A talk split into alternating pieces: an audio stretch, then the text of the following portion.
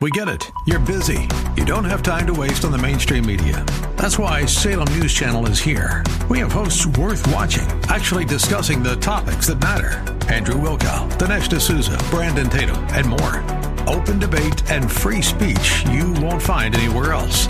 We're not like the other guys. We're Salem News Channel. Watch anytime on any screen for free 24 7 at snc.tv and on Local Now, Channel 525.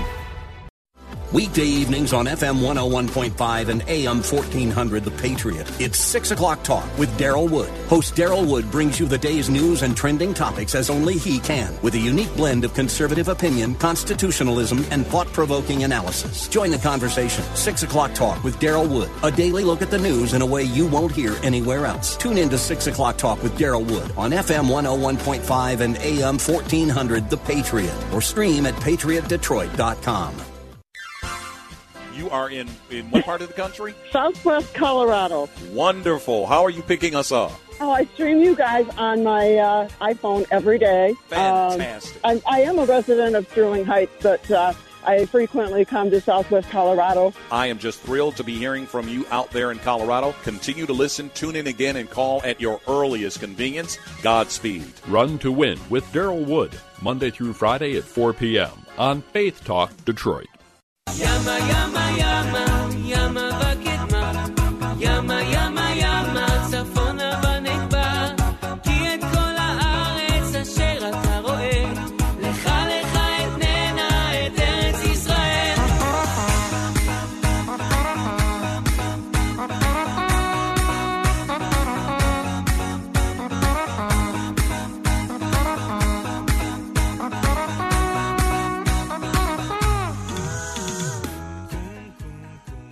Jewish Hour. I'm your host, Herschel Finman. We've got a really good show for you today. In this half hour of the show, we were we will be rebroadcasting an interview from last year.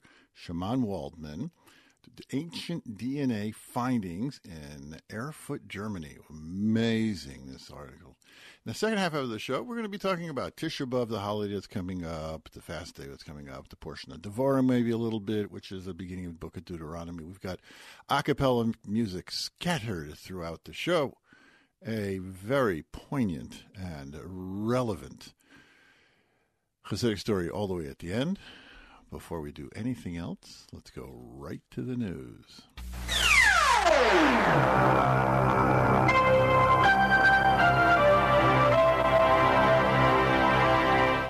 A young Arab woman tried to stab a security guard at a light rail station in Jerusalem. The guard shot her in the leg. She remains in hospital in moderate condition. A Palestinian threw a grenade and opened fire at an IDF checkpoint in central Israel. The attacker was shot and killed. Baku police prevented a planned attack on the Israeli embassy in Azerbaijan. That's all we got on that one. The city of Stockholm, Sweden, issued a permit allowing an Arab to burn a Hebrew Bible in front of the Israeli embassy. Prime Minister Benjamin Netanyahu strongly protested the permit. The man also received permission to burn a Christian Bible somewhere in the city. I didn't say where. This comes a month after an Iraqi Christian was given permission to burn a Koran. I guess it's fair, but it's totally stupid.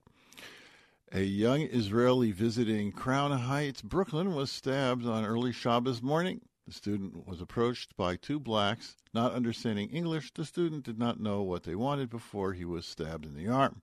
He was treated at a local hospital and released. Police are treating it as a hate crime. And finally, the movement to boycott, divest, and sanction Israel, BDS, took another loss this week. The U.S. Court of Appeals for the Fifth Circuit in New Orleans dismissed a lawsuit that challenged a Texas law that withholds state contracts from businesses that boycott Israel. Go blue. And that's the news. Why go to a hospital get healthy? At Encompass Healthcare, you get the state of the art wound care like in a hospital. The same medicines, the same everything without being in a hospital. Why put yourself at risk of getting a hospital borne infection? Did you know that last year one in six people died in America because of infections they got in hospitals? Encompass Healthcare is an outpatient facility. That means you get your wound care treatment and then go home. There are no wait times at Encompass Healthcare like in ERs. Healthcare is personal and works better, faster, and easier. Encompass Healthcare provides a state of the art outpatient facility close to where you live. Call 248 624 9800. That's 624 9800. Auto accident, workman's comp, and most insurance is accepted. Encompass Healthcare's goal is to get you healthy with as little disturbance to your daily activities. Call 248 624 9800. Herschel Finman here. You are listening to the Jewish Hour. We have a special treat for our listening audience. We have Dr. Shaman Waldman, who is uh, from Harvard University and is engaged in ancient DNA studies, which is really cool just in and of itself. How are you, Shaman? I'm great. How are you? Good, thank God. Thank you so much for coming on. Okay, ancient. The the, the when I saw the article this week, um, I was just going to like flip right by. I saw this uh, headline, and it was like, okay, it's another headline, but something something caught me about this these findings of ancient DNA, and it's just like, so tell me about this work that you're doing on people who passed away 600 years ago. Uh, yes. so yeah, it's very uh, very interesting to work on this kind of data. Um, so actually, uh, it there's a lot of research in the ancient DNA field, but it was uh, problematic to do such uh, studies on uh, remains of Jews because, as you know, uh, the rabbinical uh, Jewish laws uh, prohibited um, disturbing the dead or The graves. yes. open graves. Yeah, so um, so you cannot do it just for a research uh, purpose. Um, but uh, my advisor Shai Carmi, Prof- Professor Shai Carmi, he uh, find this uh, place in Erfurt where. So the story of Erfurt is uh, very interesting. Uh, they there was a, a Jewish community in Erfurt in Germany, uh, starting me- from the for for us Midwesterners that we think that the world ends at Ohio. Where exactly in Germany is Erfurt? Oh, so it's uh, kind of in the in the um, What big city is it near? middle. In in the middle, it was uh, actually it was uh, a border city between like the Jewish communities in the west of Germany and Jewish communities in the east of Germany. Okay. And we will talk about it later. But uh, yeah, so kind of in the let's say in the middle. But um, but so there was a, a Jewish uh, uh, community over there, and then uh, in the um, in uh, 1349 there was a, a pogrom uh, in the city, and most of the Jews were uh, were killed. Um, but then a few years later, the Jews uh, resettled in Erfurt, uh, and finally they were expelled from Erfurt in the 15th century. And after they were expelled from Erfurt, uh, the city uh, built uh, a granary on top of the Jewish cemetery in Okay, Erfurt. let me let me interrupt. So, how long do you think Jews had been living in Erfurt? Going back to maybe even before the year 1000, like say the times of Charlemagne. No, they, they it started in the in the end of the 11th uh, century. 11th That century. that was like the yeah that was the beginning of the Jewish community over there. Um, Okay. and and and it was ended uh, in in the middle of the 15th uh, century, where they were expelled from Erfurt, and like the the later uh, Jewish community in Erfurt was only in the 19th uh, century. Mm-hmm. But so We're So talking about this period between the end of the 11th century and and the 15th century. Okay, so now Uh, in my that was mind, the- let me interrupt, please. In my in my Yeah. mind, when you say they built a granary, so a granary is not a very big building. So was this a very small plot of land that occupied the Jewish cemetery of Erfurt, Shaman?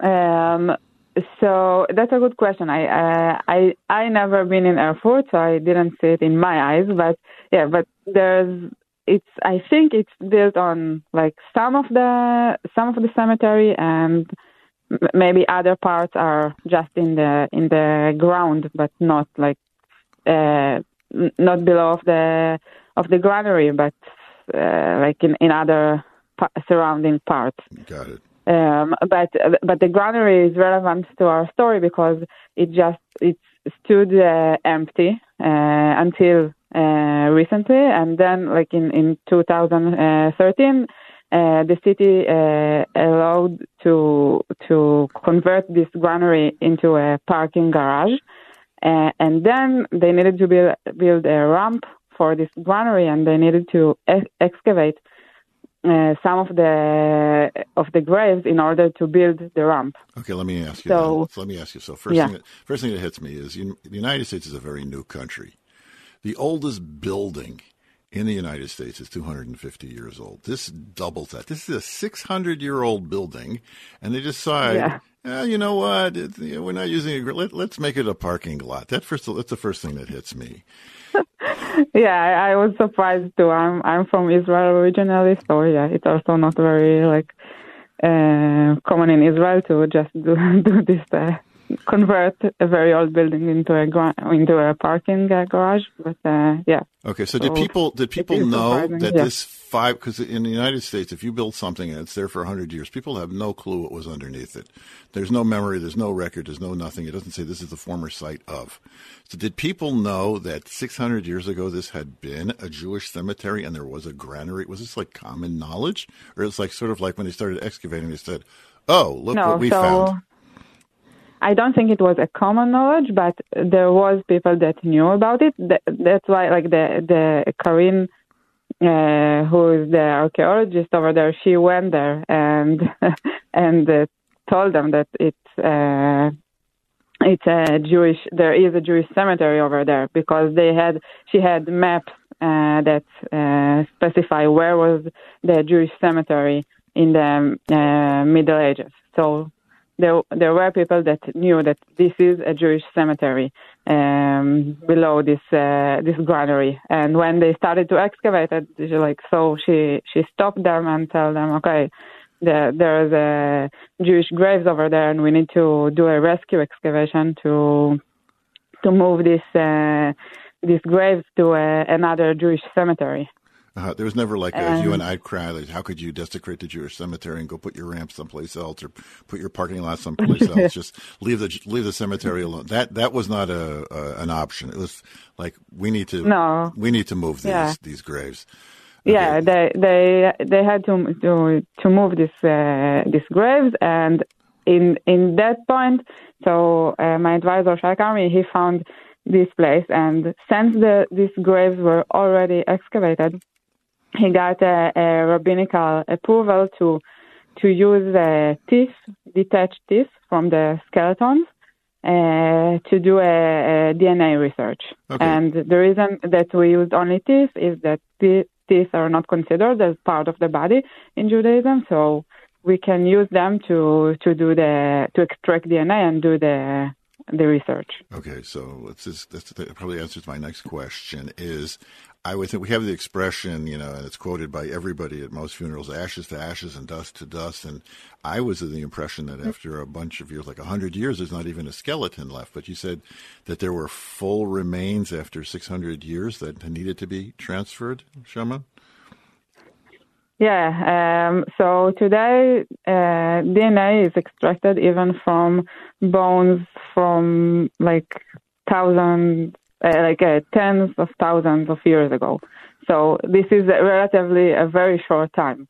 Um, like 600 years is, is like very recent, and there's no problem to extract DNA from these bones. uh, like some of the DNA is degrad- degraded.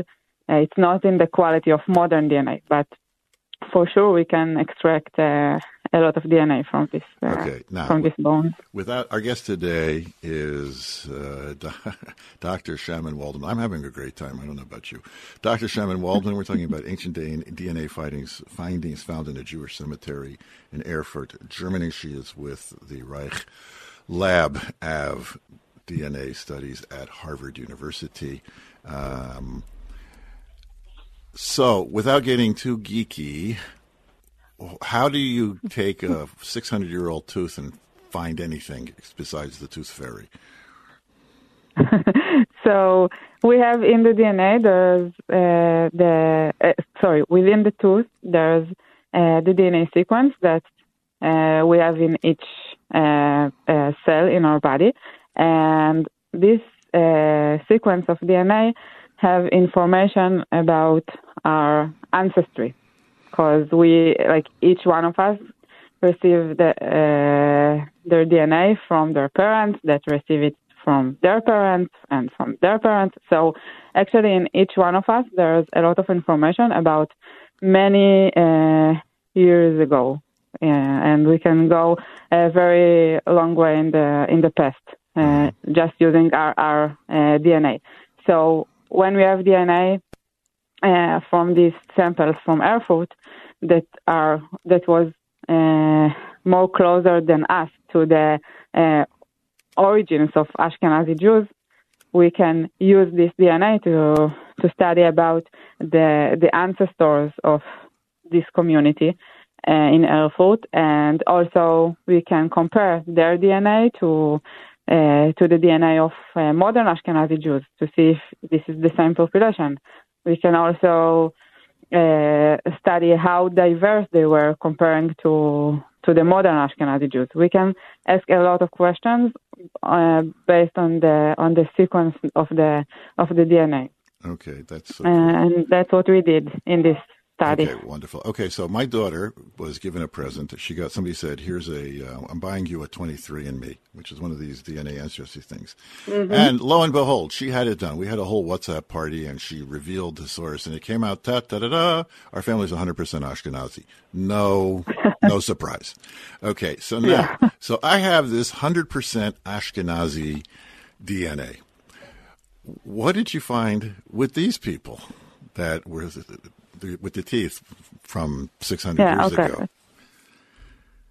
So I think that the most uh, stri- striking finding, finding was that uh, there are like Ashkenazi Jews today are uh, very uh, homogeneous genetically, very very similar to each other, and these uh, samples from Erfurt were much more heterogeneous than modern day Ashkenazi Jews. Okay, so they were more different from each other than uh, than the average Ashkenazi Jews today.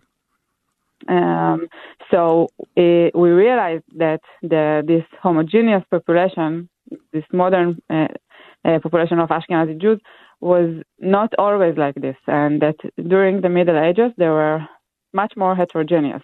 We know from historical uh, records that there were uh, two Ashkenazi communities at the time, uh, one in the in the west of uh, Europe and one uh, in the east of Europe, and they were different, uh, like culturally wise. But we didn't know that there the there were also genetic differences, and our study suggests that the difference were not only cultural but also genetics. And this uh, this population were later uh, admixed and form the community that we know today as Ashkenazi Jews, which is very uniform uh, community, but it wasn't like this in the in the past. Uh, do we have the technology, the know-how to understand? Like, if we look at this gene, we could say, "Oh, this person had blue eyes. This person had brown eyes." So, I'd like to know what's the differences that you w- were manifest. If I was walking in Erfurt uh, 700 years ago, and I would look at somebody, and I would say, because I'm a I'm a Chabad person, I go up to people and say, "Hey, are you Jewish? Would you like to put on tefillin?" would I recognize this person as as being Jewish? You don't. look- It's not funny. You don't look Jewish. yeah. So I don't know how the non-Jews uh, looked at the time, but uh, we tested some uh, traits like uh, eye color or uh, hair color, uh, and the, it was very similar uh, between modern Ashkenazi Jews and these Jews of Erfurt. The, so I assume that they look similar. It's actually it's kind of striking that the continuity between uh, these samples and the modern Ashkenazi Jews. Even though they were like the ancient samples were much more diverse, we we can see that they have the same uh, the same like ancestry source and that the gene flow from other populations into the Ashkenazi population uh, was very little since the 14th century. Uh, they there's a really like even though these people lived uh, with non-Jewish uh, Europeans around them, they almost uh, didn't admixed with other populations from the 14th uh, century to today. Um, so they were very similar. Okay, so if they were very similar to today, so how were they different then? What did you see differences?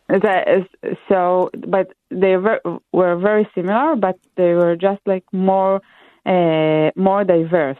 There, there was we had we find at least two groups in uh, in our study, and one group was more uh, had more East European ancestry the other. Um, so and it it it had more European ancestry than modern Ashkenazi Jews also. Mm-hmm. Um, so this is a this is a difference compared to the to the modern uh, Ashkenazi Jews. They okay, were. So I'm going to so, ask. I'm going to ask a glib question. So can my daughter go back to 23 and me and say, okay, so I'm 100 percent Ashkenazi, but which 100 percent Ashkenazi am I?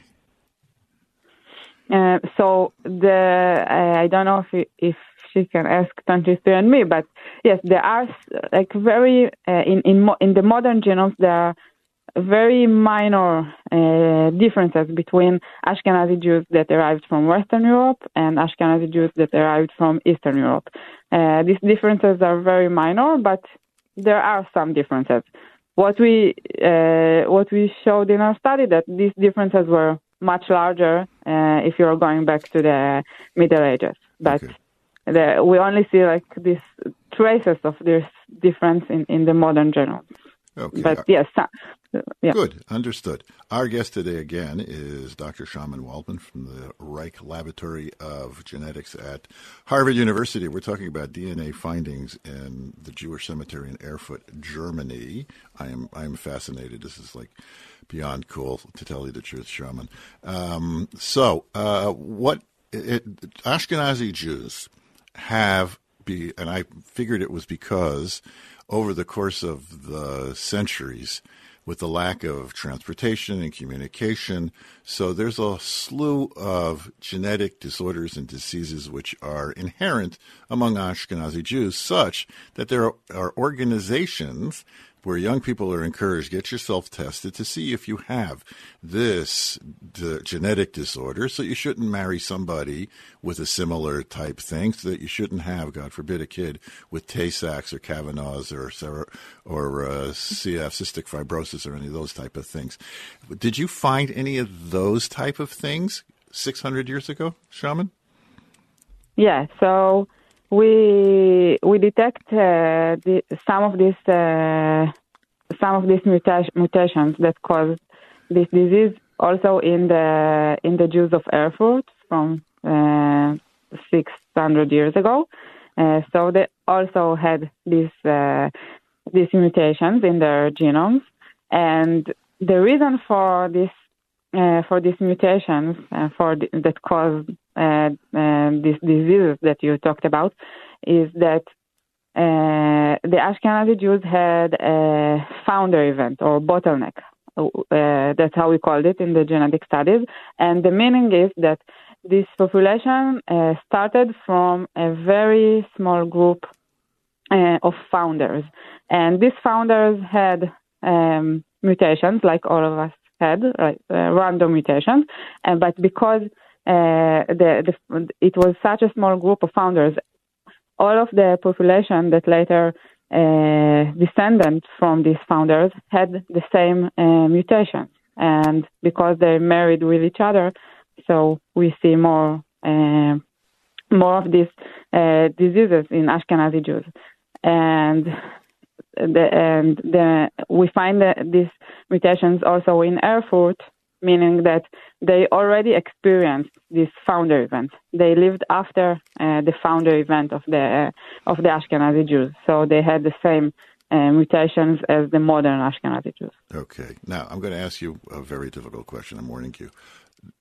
You've you've got all this information. It's very wonderful. Uh, it's it's very historic. I'm very proud of it, and I'm giving you major kudos to the whole organization. What practical thing are you going to do with this organization, with, with this information? What can we do now that we know the the DNA structure, the genetic structure of Jews 600 years ago? How is that going to help us today? Um, so the purpose of our study was to under, to get a better understanding of the origins of Ashkenazi Jews. We don't have a practical uh, implications of uh, like what uh, you can do with it uh, now, but rather we I think it's very important um, to to understand the origins of this uh, of this population as as we're trying to do it for other populations. So it just helps us to to get a better understanding of of our history, and that was the purpose of our study. Okay, would you be able to take it say back now that you have this piece of the puzzle? Would somehow be because the first question they asked me is 600 years is a long time ago. Are there older Jewish cemeteries that are being watched at this point, Shaman? Uh, so that's a question I don't know to answer. Uh, as I said, it's uh, it's harder with uh, Jewish uh, cemeteries and Jewish remains because uh, you have strict rabbinical rules, and so I don't I don't know, but for sure it's something that worth looking into because we there, there's still a lot of open questions about the history of Jews and the history of Ashkenazi Jews uh, and the relations between Ashkenazi Jews and other uh, Jewish groups. Um, and if we have data, we can try to answer all of these questions. So um, uh, it's it's worth looking for for it, but I don't know if it's uh, if there are any other cemeteries that uh, excavated. Okay, good. Uh, right one, one, one more question. The year is 20, uh, where are we, 2020? 20, 2073. Okay? And you're mm-hmm. looking you're looking back at your career and you said, I had a successful career. Could you describe that please? What does it mean for Dr. Shaman Waldman to have had a successful career? Um, that's a hard question. That's the hardest question. um, uh, that's something I need to to think about myself. But um, I think that if um, I will be able to to use um, the, these tools of ancient DNA and uh, modern DNA uh, to get people to to understand more about their history or the history of the world and where did we arrive from. Uh, I will be happy. I will be satisfied with that. Great. Are you planning on writing any books? Uh, no, not for the moment. Okay, not not in any language. Okay. no, I'm, yeah, I, I, now I'm focusing on my study. But, good, yeah. very good. I wish you much hatzlacha, continue, let's, much success. Thank you very much. Our guest today has Thank been you. Dr. Shaman Waldman. She's with the Reich Lab at Harvard University. We've been discussing ancient DNA findings at the Erfurt Jewish Cemetery in Erfurt, Germany. I want to thank you so much for coming on and enlightening us. And thank I, you. I feel my, that I'm smarter now. Thank you so much. Thank you so much. It was great talking to you. Take care. We're going to take a quick commercial break and we'll be right back. You're listening to The Jewish Hour. Want assurance of quality and excellence in kosher? Look for the Michigan K on the label. What's it look like? The Lower Peninsula of Michigan with a K. It's a symbol of the Michigan Kosher Supervisors. Go to their website, mikosup.com. That's M-I for Michigan, K-O for kosher, and S-U-P for supervisors, mikosup.com, and find this month's featured products. You'll find Michigan K products wherever fine food is sold, especially at Natural Food Patch on West Nine Mile Road in Ferndale. Herschel Finman here. You are listening to the Jewish Hour. For your listening pleasure, this is Benny Friedman. The it's one of he's doing one of his songs, a uh, remix of his own song Be'osa Hazman in the time when Mashiach comes. What we can expect. This is the a cappella version. Let's listen.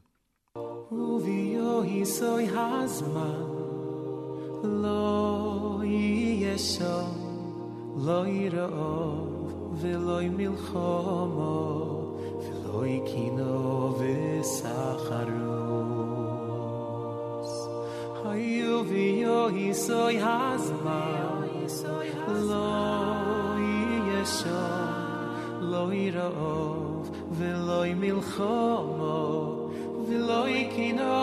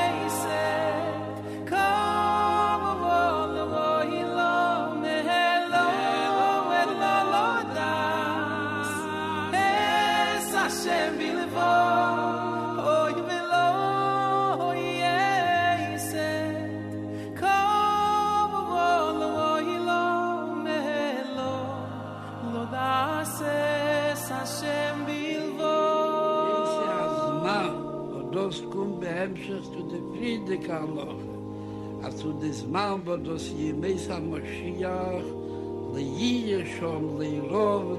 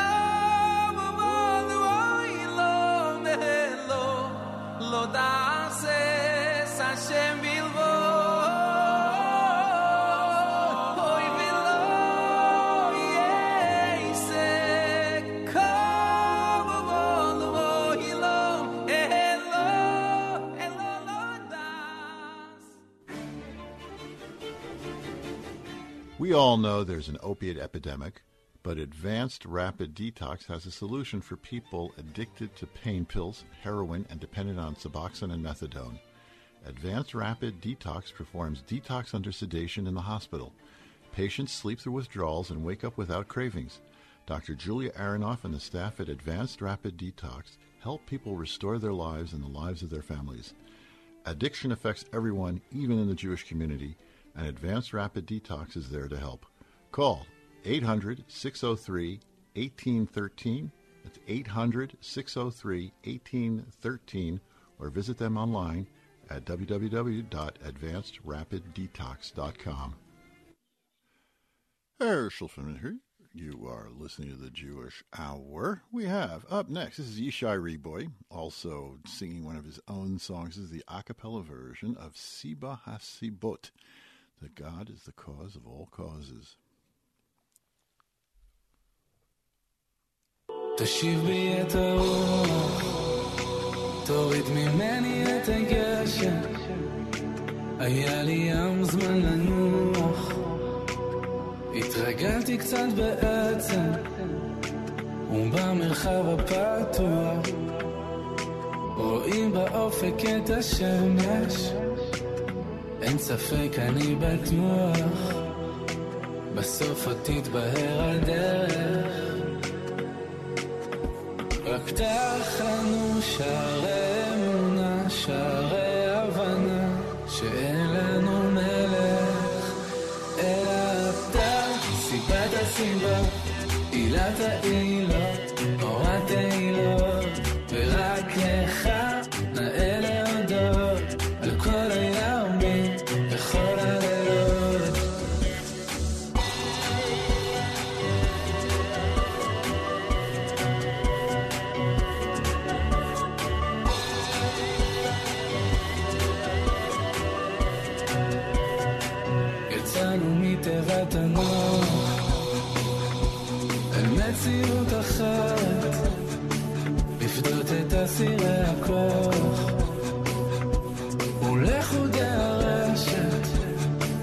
גם לקבל את השחור לבן. עם כל צבעי הקשת משנה אבות פרק ג' חביב אדם שנברא בצלם. רק פתח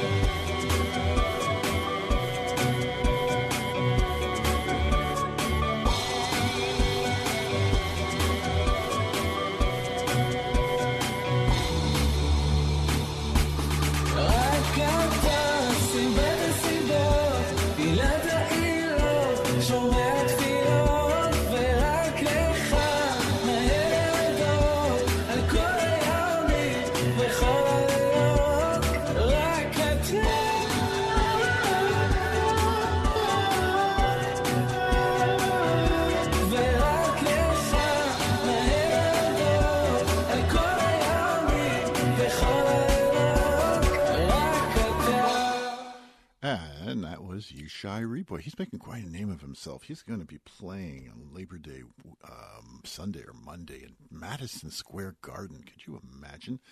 Okay, he's not going to be playing to 19,500 people, but I think he's going to be pay, playing to like 13,000 people. That's pretty incredible. Hey, if I had tickets and I was living in New York, and if my bubby had wheels, she'd be a bus. Anyway, speaking of buses, this is Yako Shwekey. The song is called Aish, which means fire within you.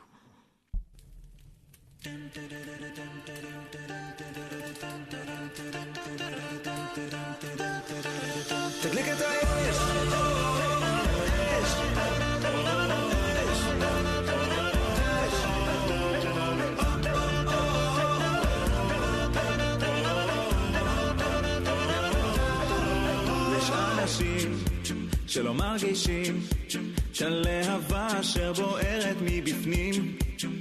היא בתוך הנשמה מאירה וחמה. או וואו או וואו יש אנשים המחפשים את האורות במקומות הרחוקים. את הניצוץ התמידית שבכל יהודית או וואו או וואו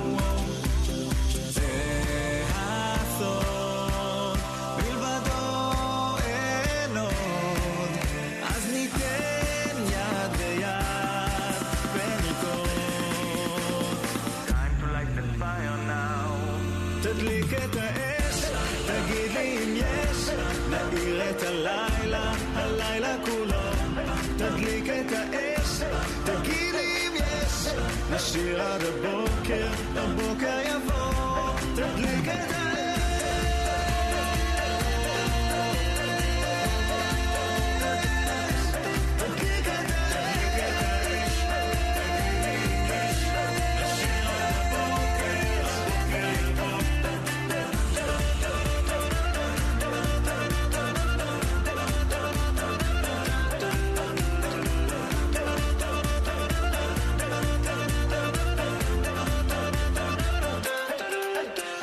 אנשים שלא מרגישים את הלהבה אשר בוערת מבפנים היא בתוך הנשמה מהירה וחמה. יש אנשים המחפשים את האורות במקומות הרחוקים את הניצוץ התמידי שבכל יהודי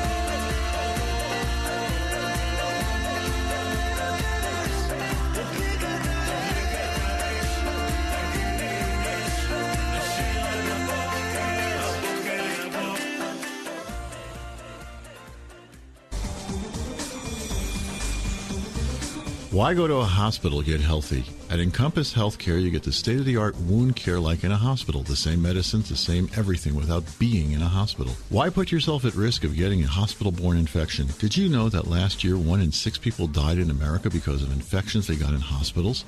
Encompass Healthcare is an outpatient facility. That means you get your wound care treatment and then go home. There are no wait times at Encompass Healthcare like in ERs. Healthcare is personal and works better, faster, and easier. Encompass Healthcare provides a state of the art outpatient facility close to where you live. Call 248 624 9800. That's 624 9800. Auto accident, workman's comp, and most insurance is accepted.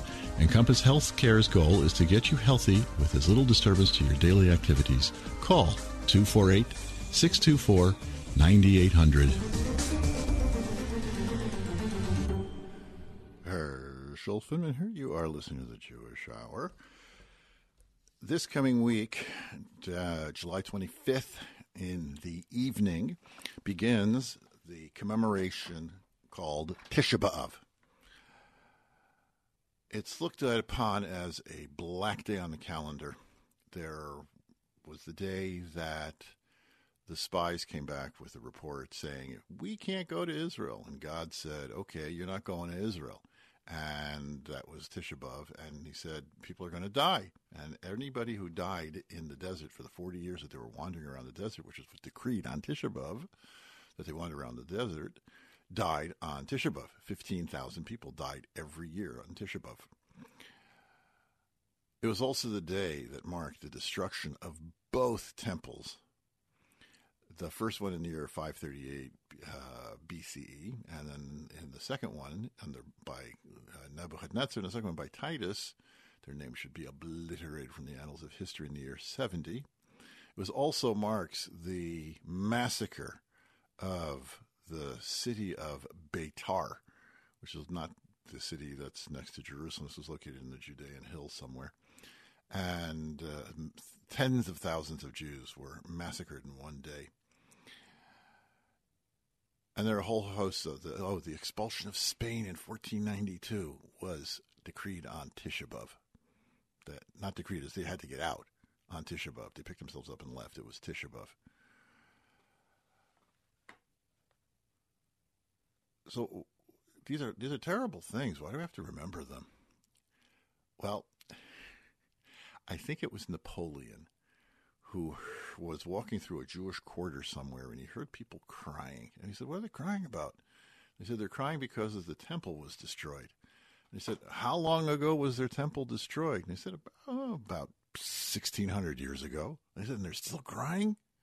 So he said something to the effect of a nation that cries over its losses after 1600 years will merit to have those losses fulfilled or renewed or whatever the, the the line was. I don't remember the exact line, but he said it's if you can do that, it's like whoa. Yes, we don't forget. In doing so, what we're doing is we're showing the Almighty that we still care.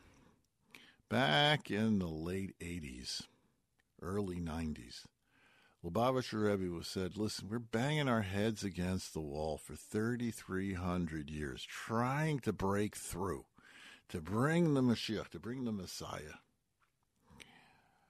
And we're told, we're given a prescription. The Torah tells us clearly what we have to do. We have to do Torah, we have to learn Torah, we have to do mitzvahs, we have to not transgress, we have to do kind deeds for each other. And the Rebbe said the world needed to be, of course, this is the understanding, that the world had to be perfected enough to allow the Messianic era to occur, as it says in the song that Benny Friedman sang at the beginning of the show. In that time, there will be no famine and no jealousy and no competition and no war. But the only thing people will be involved with, will be with the knowledge of God alone.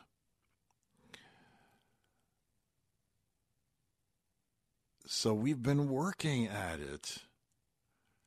And to quote the to paraphrase Lubavitcher Rebbe, what does God want from us already?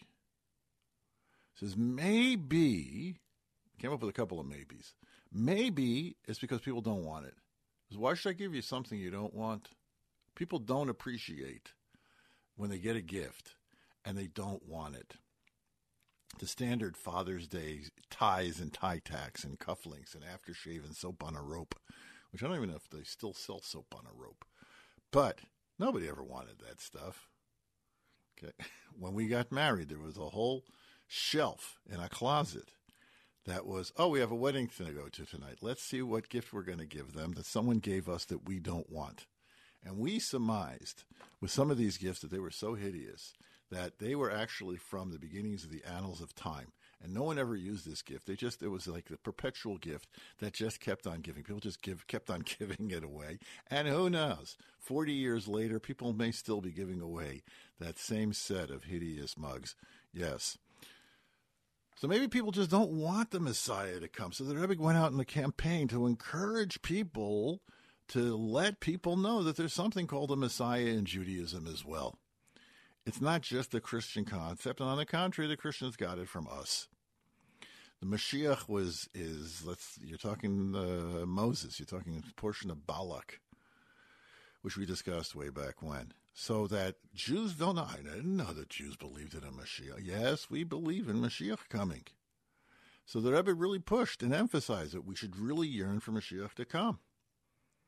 And then the Rebbe said, well, maybe a Hashem just needs to be like coerced and started a campaign. We should say, Ad Masai, how much more, God? How much longer? We have, what do we, how much do we have to put up with this nonsense? What's going on with the world?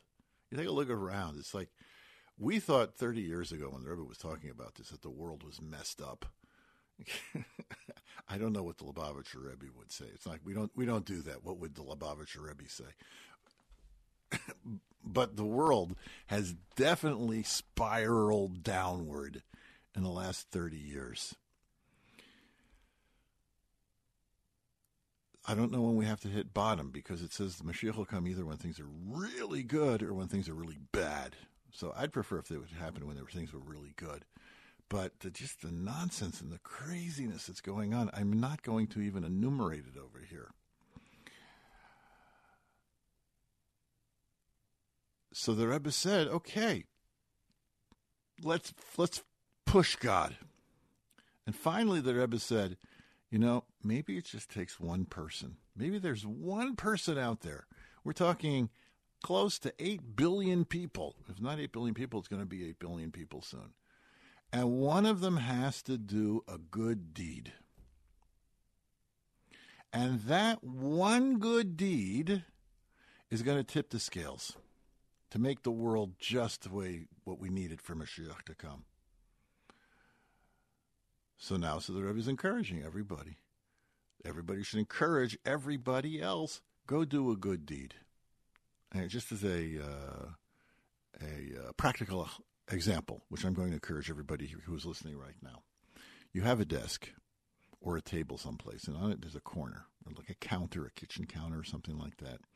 Put a charity box there, and every day put a quarter into the charity box. And when the charity box is full, give it away to a charity. I'm not telling you which charity you have to give, but the idea being is that every single day you're recognizing that the Almighty gave you money to give away to a poor person. So you're recognizing the Almighty's involvement in your life, and you're recognizing that the Almighty is acting is, is making you to act as a conduit for the livelihood of another person.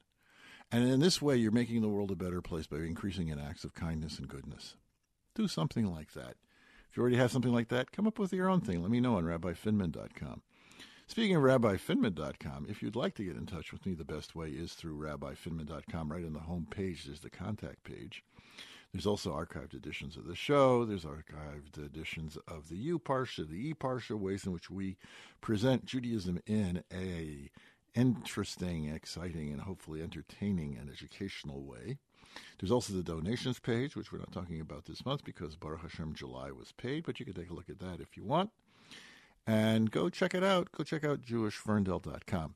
Uh, excuse me, rabbifinman.com. Jewish Ferndale is uh, having some events. If you're listening to this event before Sunday the 16th, so Sunday the 16th at 7:30, so we are having a film night, Secrets of the Sistine. Ja, Rabbi Benjamin Blech, one of my wife's favorite subjects, showing how there is not one Christian symbol on the Sistine Chapel. It's all Jewish uh, symbols and uh, codes and whatnot, believe it or not.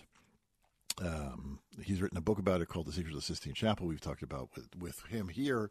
I've heard him at the JCC and in other places. I heard him twice, I think, talk about it. So we're going to have a film about it, and that's going to be Sunday the 16th at 7:30 at Jewish Ferndale 1725 Pinecrest Drive.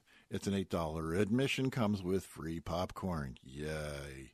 And we have a movie popcorn maker. So it's not we're not you're not getting Jiffy Pop over here. This is the real deal. On the 25th, which is Tisha B'Av, so Jewish Ferndale will be hosting a pre-fast dinner. That's 12 bucks. It is a non-meat meal because you're not allowed to eat meat during the nine days prior to Tisha B'Av, so it'll be non-meat. We're not going to call it vegan; we'll call it vegetarian. Uh, one of the things you have to eat is you have to eat an egg. Okay, if eggs don't bother you, if you don't mind, if you're an Ufarian, that's fine.